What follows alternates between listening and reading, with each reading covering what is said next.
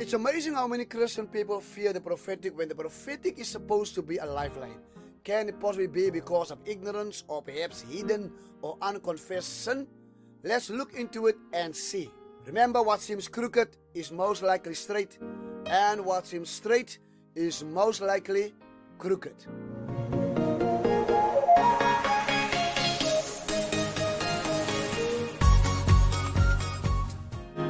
Hi, welcome to my show. Today I'll be covering topic three. Why do you fear the prophetic?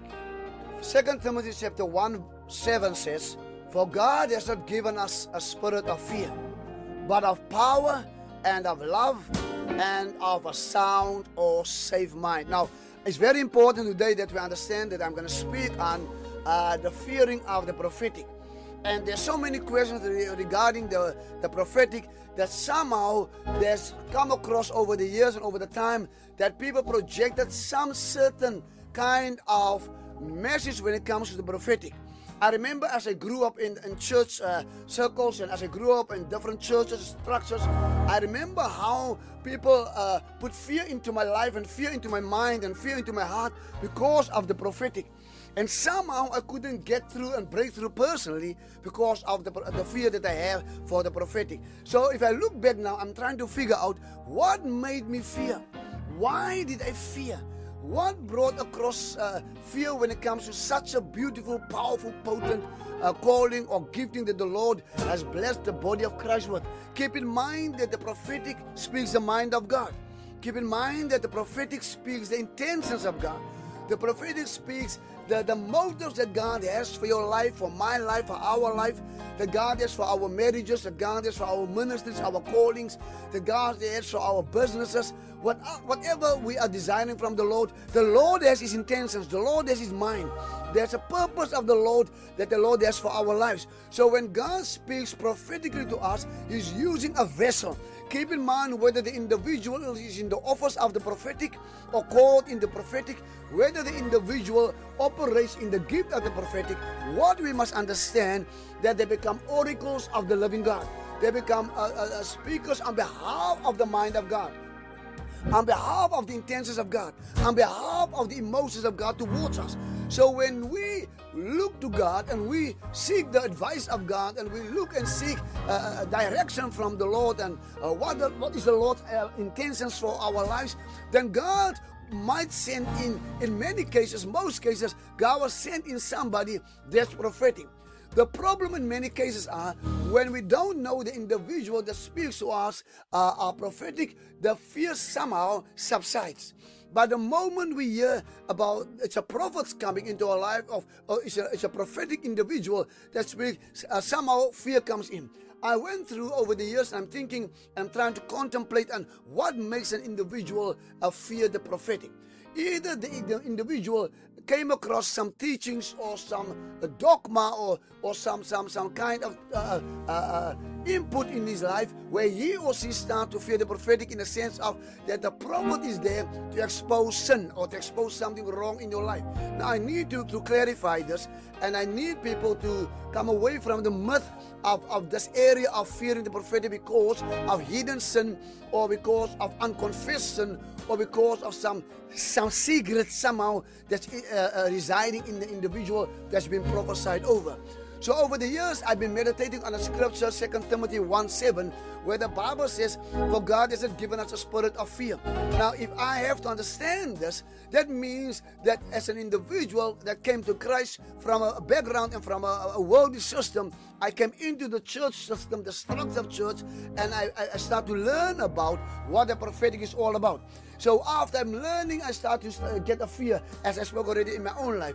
Then the Lord started to minister to me from Second Timothy one verse seven, and He said to me that He has not given me a spirit of fear. So number one, the key number one is God did not give me a spirit of fear. So if I do fear for any reason, for anything on this earth, that means somehow uh, uh, the, the fear that I have uh, in my life did not come from God. That I must know as a fact.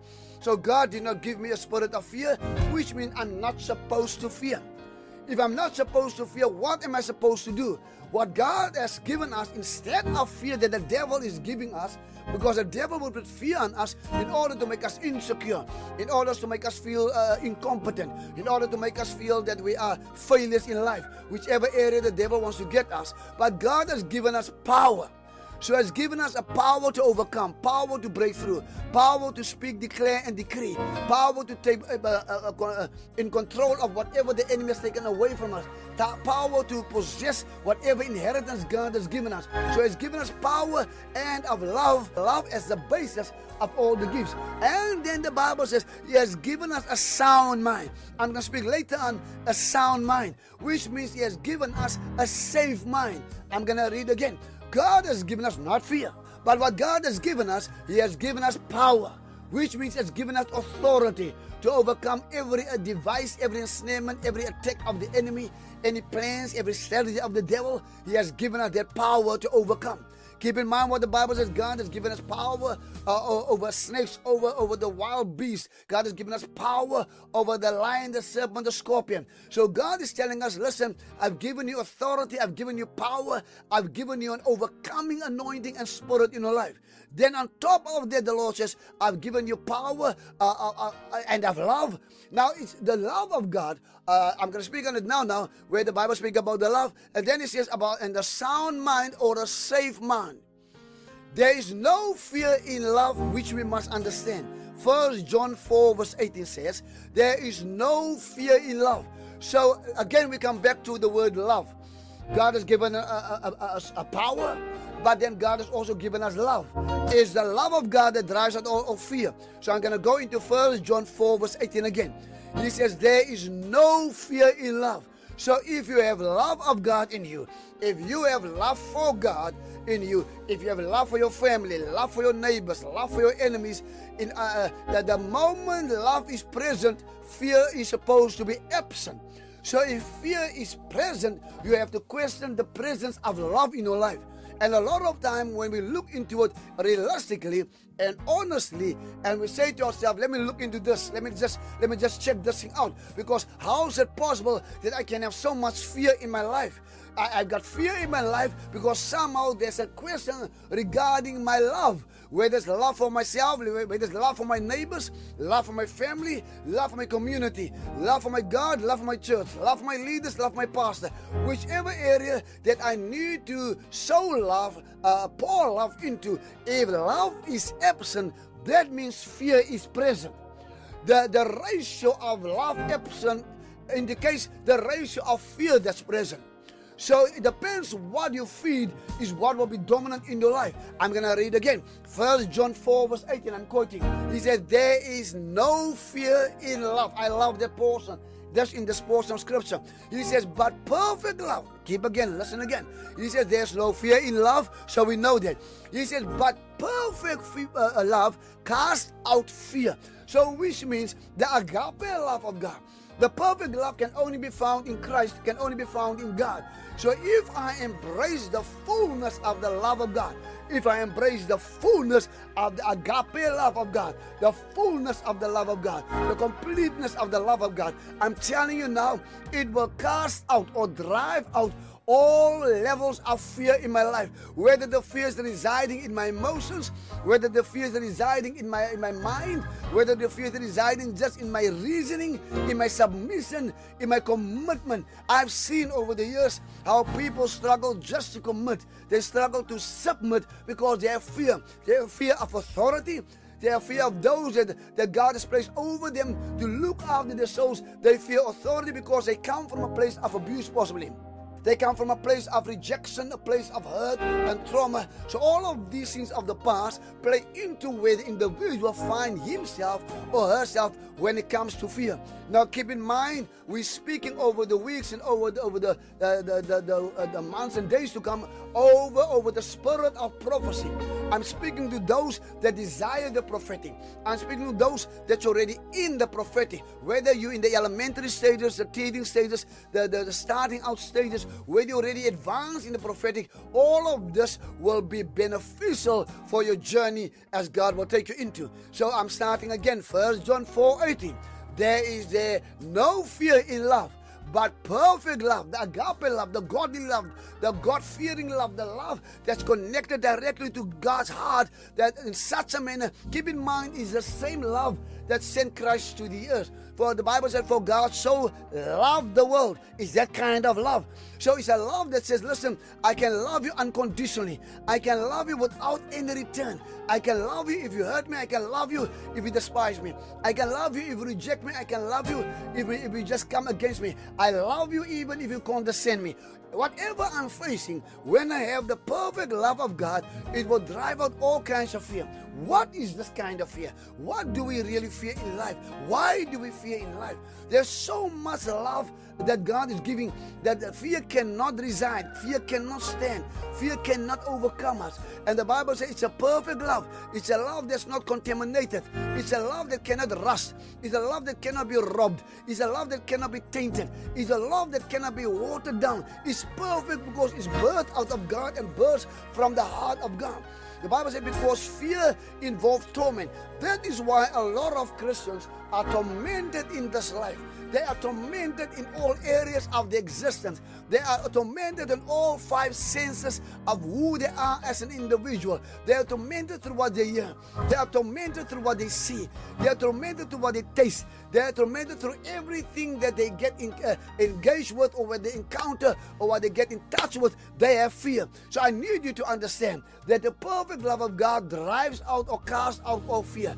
For fear involves torment. I pray today that as I minister, that God will put into your heart the perfect love of Him, the agape love of God, that can that can that can drive out all levels of fear from your life. Because I, I'm speaking also against every area of torment that you are now encountering. If you are listening to my voice and you say, Lord, I want to be used in the prophetic, or you just somebody that, that stumbled upon this teaching and you are struggling with torment in your life, and demons and spirits and evil forces are tormenting your mind, tormenting your emotions, I cast it out in the name of Jesus. I speak the love of Christ into your life, the love of Christ into your mind, the love of Christ into your emotions, the love of Christ into your body, so that even the affliction in your body, the sickness in your body that the devil is tormenting you with, that the perfect love of God that I release will drive out that affliction and that pain as well. Now keep in mind what the scripture is still saying. He says, but he who fears has not made perfect in love. Wow, that is powerful. Hear again what the scripture says.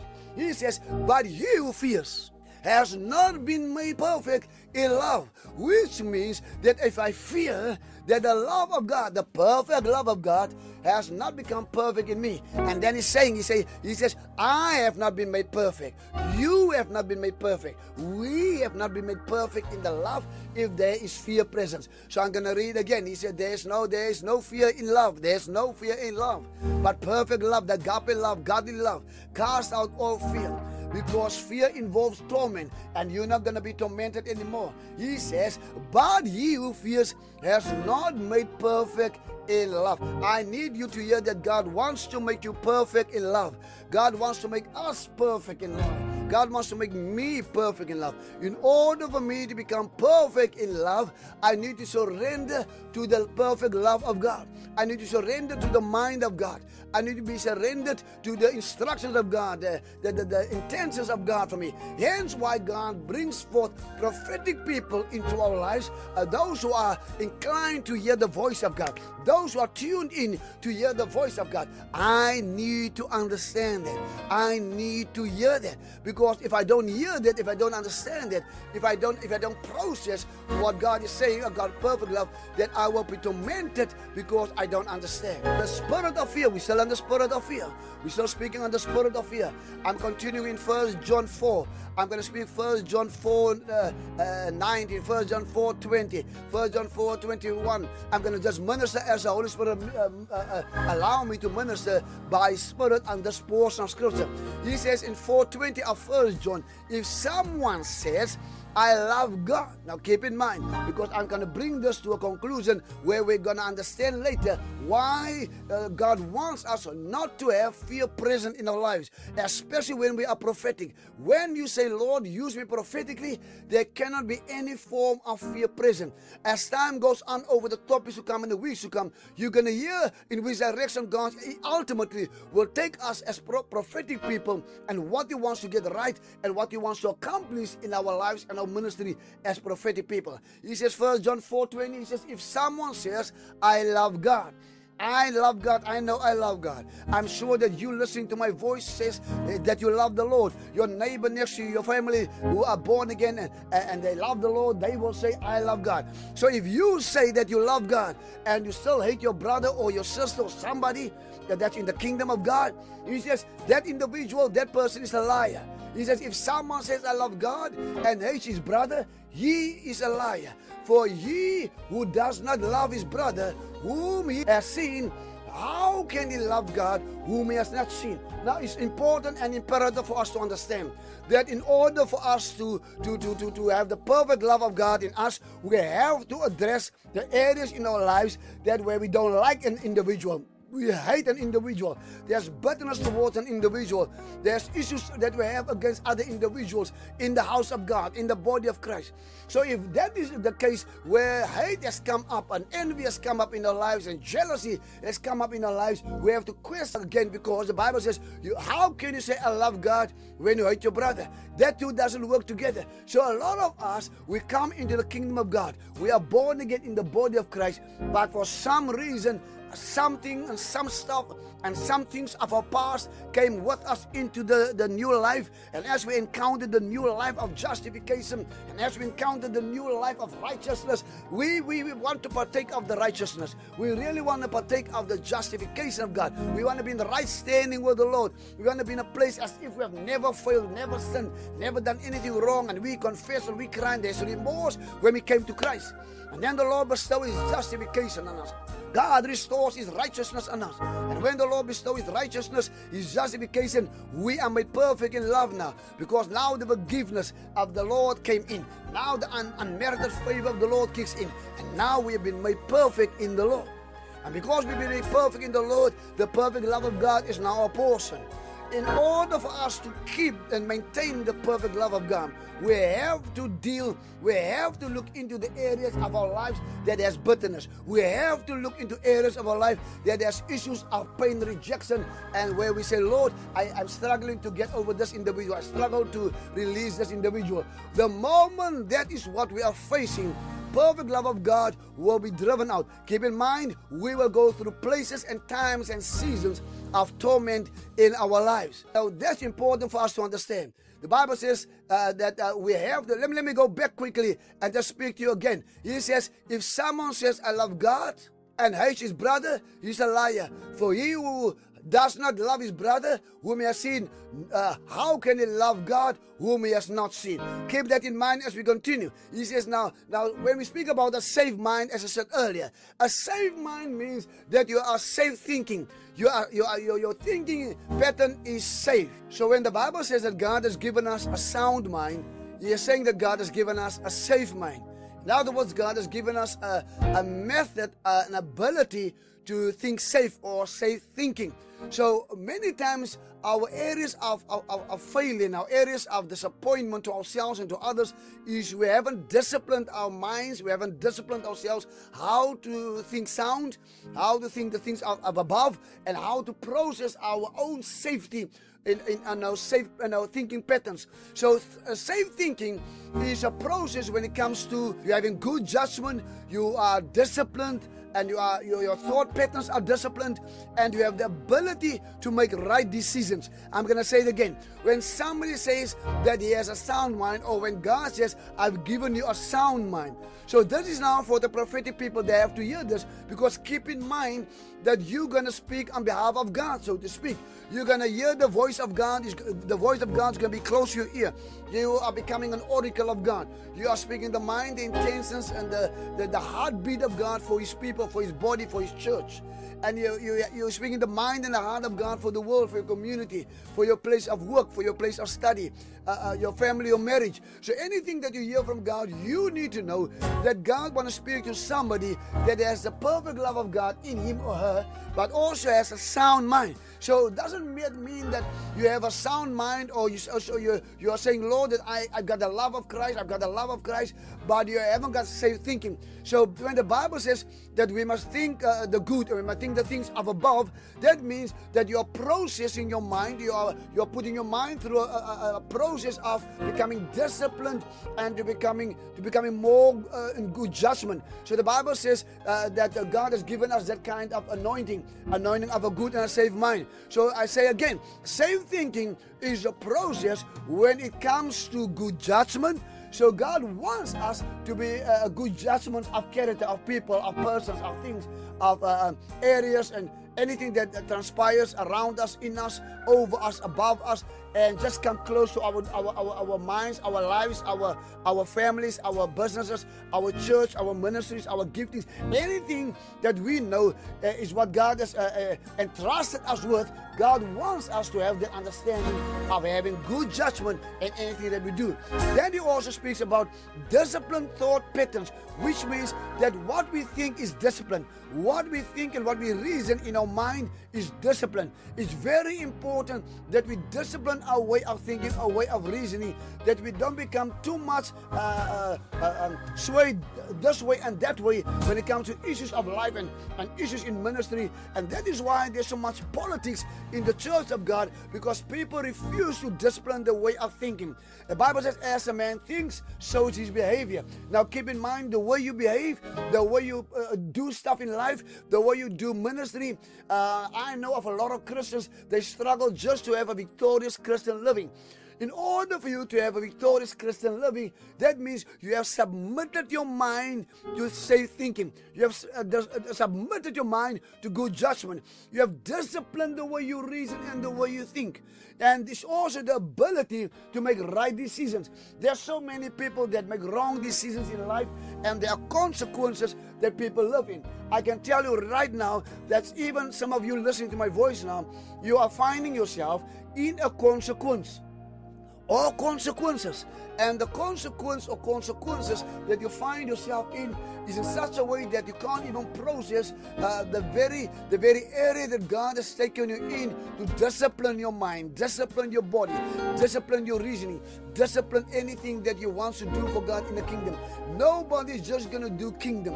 Nobody's just going to do the spirituality things that God requires unless such an individual submit himself or submit herself to the process. I will speak on process on a complete different season, which I believe God really wants me also to speak to you about, where I really need to go deep into what it means to be processed by God. It's not just by words. It's not words. When God wants to process us, there's things that God will take. This is part of God processing us when He starts to change the way we reason. Romans twelve, one and two, which I will cover on another time. Uh, but Romans twelve, one and two basically brings in a nutshell together. It's submitting your mind, it's submitting your reasoning, it's submitting the way that you think, the, the way that you, you interact in uh, from the inside out to, to the world we see outside. A safe mind means also it's the ability to make right decisions in life. It requires self-control. That I can tell you. It requires, number one, self-control. Number two, it requires a self-discipline. In order for your mind to come in likeness of the mind of Christ, you have to submit and subject yourself to self-control. If a man or a woman can't control the way he thinks, I can tell you now, such an individual can't control how he speaks and what he says. Such an individual can't control his level of, of temperament, which means you can have anger outbursts, you can have a, a quiet tantrums, there can be different kinds of emotional and physical behavior patterns because you are not disciplined and there's no self-control. And this is what I need you to, to, to, to hear me today in the house of God. When the Lord wants to bless us and the Lord wants to bring us to a next level, we have to understand that. Now, First John chapter five, one and four. First John chapter five, verse one and four, he says, whoever believes that Jesus is the Christ is born of God. Keep in mind, we are speaking now, how are we going to get that right? Because uh, for us to be self-disciplined and for our, us to have a self-control uh, in, in the way we speak, the way we reason, the way we think, I can tell you now, self-control and self-discipline doesn't come overnight. It comes through a process. So in order for us to get this right, I have to submit again. First John uh, five verse one and four. He says, whoever believes that Jesus is the Christ is born of God. Now, from the word go, if you, if you, if you believe that Jesus is the Christ, you are born of God. So I believe I'm speaking to people that are born of God. If you're not born of God yet, that means you haven't got Christ in your life. If Christ is not in, uh, present in your life, you're not born of God. Christ makes us our birth in Christ valid. The validation of our rebirth is found in Christ. For us to be rebirth in God, Christ is the is, is a crossover. Christ is the one that opens the door. Christ is the truth towards what I'm saying. So, and anyone and everyone who loves him, who begot also loves him, who is begotten of him. Now, now you need to hear that. If Christ has begotten us, if God has begotten us through Christ, and whoever we counsel, whoever we testify to, whoever through our lifestyle, through ever through our ministry is also begot, begotten, is also is also came to God, also is born in Christ in God. I'm telling you, the same love of God is in him. The same, the same, the same power of God is in him. The same mindset of God is in him. Whatever you encountered, that individual will encounter. I'm going to read this again. First John five, one and four. He says, uh, whoever believes that Jesus is the Christ is born of God. Right? And everyone who loves him, who begot, who also loves him, who is begotten of him. So the love of God is in everyone and everyone that is begotten in Christ, that's born in God and born in God through Christ. This is the victory that has overcome the world. That's our faith. So our faith has overcome this world, and that has become a victory. So if you want to live a victorious life, you have to understand, somebody that says that I'm living a, a victorious life is somebody that says I've overcome the world. Is somebody that says I've overcome the temptations of the world. I've overcome the structures of the world.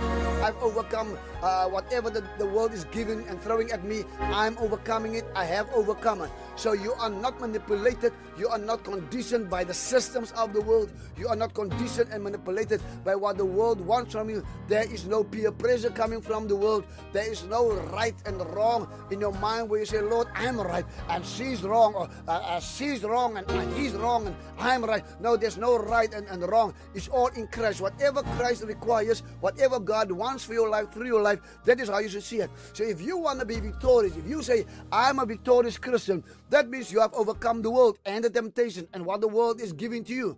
That means that's our faith. So your faith in Christ, your faith in God through Christ Jesus is also a basis and the basis of victory that you have overcome this world. So for those that are listening to my voice today and you are saying, Lord, I must stop fearing. Now that is why people are fearing. They are fearing because they're not victorious. They are not victorious because they haven't submitted their minds and they haven't submitted their, their, their, their, their, their tongue. Nothing is, there's no self-control. There's no self-discipline in them. They haven't got a sound mind, a safe mind. There's no, uh, the perfect love of God is absent. All of this make an individual insecure. All of this make an individual that he doubts himself and he has questions around his own uh, personality, his own individuality. And now the individual don't find himself. The individual have issues of who he or she is. And now there's factors that's uh, pushing into the individual. And now you start to say, Lord, and, and that is why a lot of Christians have uh, spiritual jealousy. Because you have spiritual jealousy because you look at the, uh, the, uh, the individual across the street and opposite sitting to you, and you are saying, how is it possible? Somehow God is favoring that individual. No, there's no favor. The Bible says God is no respecter of men, which means God doesn't put one person above the other person. Everyone is equal in the eyes of God. But what the individual do different from me and you if we start to get jealous or envy is because the individual is working. The individual is submitting to the process. The individual says, I need a sound mind, a safe mind, a safe thinking. I need to get my, my, my discipline in order. I need to get my control in order. So now they submit to the process of self-control. They submit to the process of self-discipline. They, they These are individuals that say, Lord, mold me, make me uh, just the way you want me to be. Like a clay in the potter's hand, Lord. That is how I'm going to submit myself. So if we understand the, the, the, the story or, or uh, understand the, the parable basically of the potter and the potter and the, the clay, we will understand the clay is in the hands of the potter, and the clay basically surrender, and the clay basically is saying to the potter, do as you please. Make out of me what you find is worthy for your glory and for your exaltation of your name and your testimony that become powerful in me, when I which I spoke about in, in Revelations nineteen. So when we submit to the process of God, we submit and say, Lord, that you need to do in my life what you find is favorable and powerful. I also want to speak in conclusion. We have to surrender completely to Christ in the transformation process. Unless we come to that conclusion of surrendering, where we say, Lord, I'm going to pick up my cross. I'm going to follow you. Picking up the cross is not just by mere words. Picking up the cross says, Lord, I'm, I'm walking away from my rights. I'm walking away from my interpretations. I'm walking away from my way of reasoning. I'm walking away from my uh, self-righteousness. I'm walking away of what I think is right and what I think is fair and what I think how it should be. I surrender to your will and I surrender to your purpose. I surrender to you completely, Lord, so that you can clothe me with your image. Clothe me with the fullness of who you are, Christ. I, that's where you pray, Holy Spirit, you need to empower me. You need to strengthen me. You need to lead me in all truth and in all power. And when the Holy Spirit leads you in all power, He will lead you into faith. When the Holy Spirit leads you in all in all, in, in all surrender, He will lead you to the fullness of the love of Christ. When the Holy Spirit leads you in all submission, He's, he's, a, he's a leading you to the truth, which is Christ. Christ is the truth. Christ is the way, and Christ is the door for what we need to understand and need to, uh, to do here as prophets and upcoming prophets. So when we are saying that we are prophetic, I want to say this, then we have again emphasized, re-emphasizing, surrender. You have to surrender. You have to come to a place where you say, I need to walk away from where I think I am. I need to walk away from uh, what I think I know. I need to walk away from what I think that uh, people should see me and how they should see me. Every area of ego, every area of pride, every area of self-exaltation, every area of self-righteousness, and every area we are not teachable for the Holy Spirit to teach you.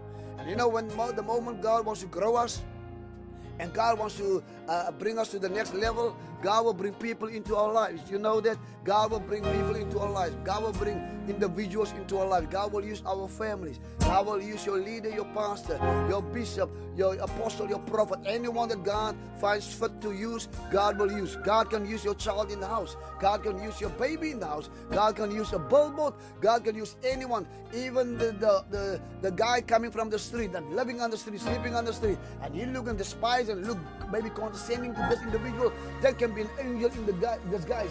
That can be Christ disguising just to get His point across to us. So I've learned over the years, thirty years in ministry, over thirty years I've learned that God has His ways and God has His means. God tried to save another prophet, and you know in the book of Numbers where the prophet refuses to listen to the voice of God, God had to use the donkey. And many times we have missed the donkeys that God has sent into our lives in order to steer us. And now we're struggling with fear. Now we're struggling with insecurities and all kinds of issues, and hence we're starting to fear the prophetic. We fear the prophetic because we might have hidden or unconfessed. We fear prophetic because we are ignorant and because uh, we, we, we, we don't know certain things in the prophetic. We might be fearing the prophetic because we feel incompetent. We feel incompetent because we don't uh, equip ourselves. We don't give ourselves as a student of the word. As Paul writes to Timothy, he says, study to show yourself approved. So now we're not studying. We are not becoming being uh, approved to God, because we're not studying, we're not giving ourselves to, be, uh, to study, we're not giving ourselves to the Holy Spirit to lead us and to direct us. All of this uh, works into us becoming fearful. We are fearful because we got wrong uh, information religiously. We are fearful because people taught us wrongly when it comes to what the prophet is all about. And all of this works into us. We are fearful because we might make mistakes coming up as a prophet. We are fearful because if we speak what we think God is saying, we, we, we want to apologize, we want to make excuses. Um, so all of this, we don't speak. We don't step out initially to speak because we fear that we might be wrong. It is your right to be wrong. And if you're wrong, God will make your wrong right after. But in order for you to grow, you need to speak. If you are walking with the Lord and you are doing all the principles that I spoke over the week before and last week and this week, I'm telling you, the possibility for you to be wrong, not hearing the voice of God, is almost zero. But for those that might say, Lord, what if, what if? For the what ifs, just step out like Peter on the water by faith. Keep again, faith again. Step out like Peter on the water by faith, prophetically speaking. Start speaking, start speaking a word of knowledge. Start speaking a word of wisdom that God might reveal to you uh, about someone. When you get a dream, you pray about a dream. You realize the dream is from God. You give the dream. You, gave, you go to the individual or the group or whoever uh, or the church, and then you submit the dream to whoever God wants you to submit the dream. With an open vision, with a scripture, you'll see and sense the prompting and the the, the, the, the the Holy Spirit that's prompting you. And you know that the Holy Spirit is prompting and pushing you, and, and there's this conviction that you have to uh, surrender this word and hand over this word and submit this word. Do as the Holy Spirit allows you to do. But what I say to you, in conclusion again, all of that said and done, we must start by the beginning. Surrender, emphasizing, surrender. Completely emphasizing, completely to Christ in the transformation process. All of us are in the process. The process purpose is for transformation. Thank you once again that you tuned in today. Uh, I believe that God's going to raise you up. I believe that God's going to strengthen you. I believe that God's going to drive out all fear as you uh, partake in the perfect love of God. Not only partake, but pursue it if it's not present in your life. And as you pursue the perfect love of God, and the Holy Spirit will empower you with, with, with, with, with His anointing, and, and He will drive out all fear, any area, traces of the spirit of fear in your life. I believe you God's going to do a wonderful thing in your life. So uh, I will see you next time again. Uh, be blessed, stay blessed, and stay safe. Blessings upon blessings.